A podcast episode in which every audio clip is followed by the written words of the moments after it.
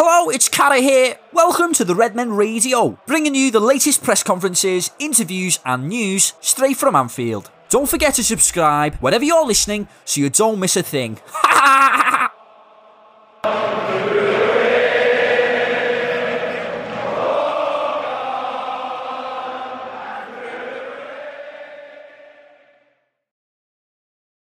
Yeah, I mean, look, struggling in their world is slightly different to our world when you talk about goals. Um, you are talking about, you know, ex- extreme levels of goals at times when they're really free flowing a bit, you know, themselves and Man City and the like, you know, when they're really on it, they can, they can score, you know, find goals from different places.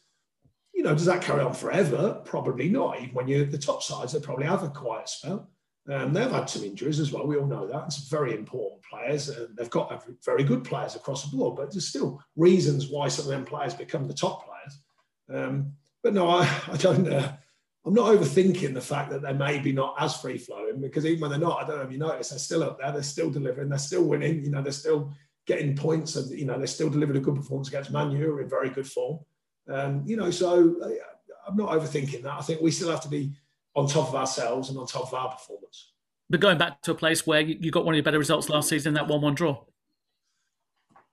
Yeah, but only better results because we were playing at that time. You know, they were run away with it. They were unbelievable last year, absolutely awesome at times. Um, so that would make a bigger story. You know, that, that's not the story of our season. Um, it's a nice point in the season when you get points against teams with the prowess of Liverpool. But, you know, the, the, the meat and veg of our season is certainly not just getting a point at Liverpool. There's more to it than that.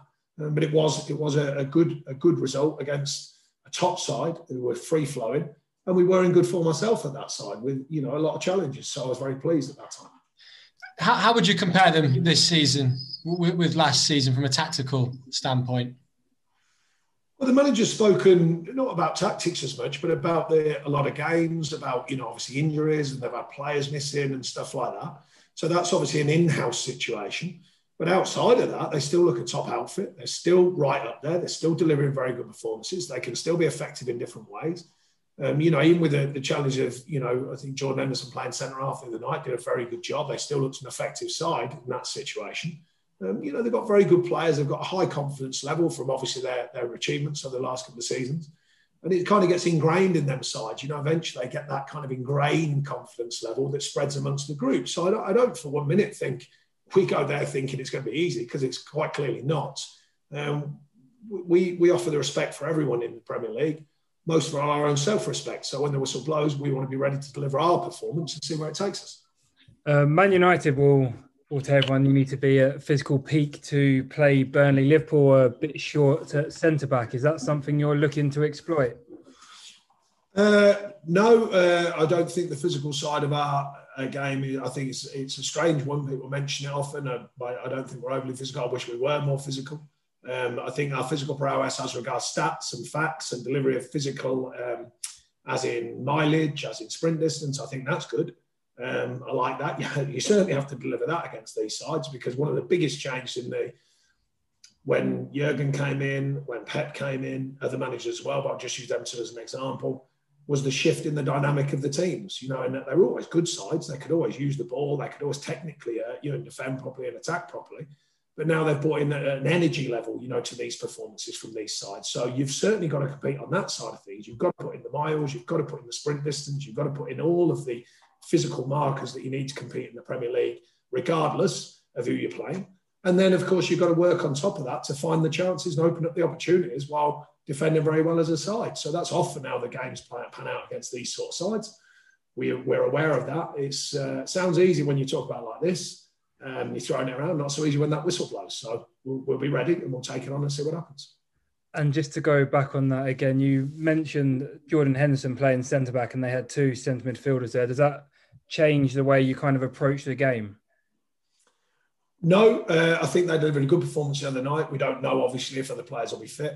Um, top pro like Jordan Henderson slotted in, did his job. Uh, I think that it doesn't. Um, you know, there's a the wrong word is to start talking about anything other than they're still a fine side because you can get into a situation where you're kidding yourself. You know that this player's missing, that player's missing, and that somehow makes them less than what they are. Well, it doesn't really, because they're still top players and they can still find a way of doing the job. Um, But but in the last three seasons, um, you've, you've gone to Anfield and taken points off Liverpool twice. Given Liverpool's success at home, you know, over the last three seasons, stretching back, you know, need, need well, in about three and a half years, when obviously haven't been beaten, is there any sort of commonality in you going to Anfield and having some general success? Well, we've obviously delivered a performance, usually a defensive performance that's held us in good stead, because um, it's unlikely that you go to Anfield and not have to defend well.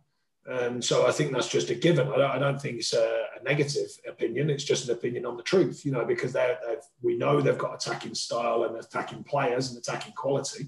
So you have to do that side of things. You have to make the big moments count, which we've done a couple of times there.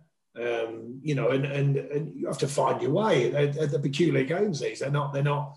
Um, you know, there's other teams in the division. You, you, think you can take on the sort of challenge a bit more evenly, if you like. Often, you know, these challenges are different. You know, if you've got a team that you've put together for 50 million and there's been put to, together for 500 million, there's probably going to be a difference there.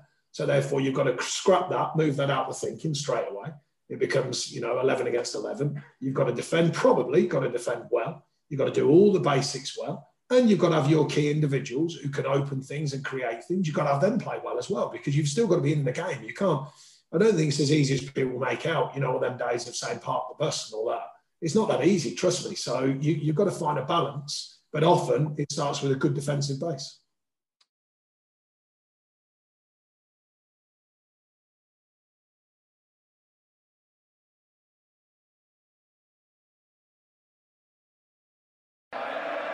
Thanks for listening. We'll be back soon with more Redmen news. If you want to keep up to date with the Redmen, remember to subscribe wherever you get your podcasts. We're on Apple Podcasts, Spotify, Google, and more. We'd love it if you could take 30 seconds to leave us a five star review. See you next time.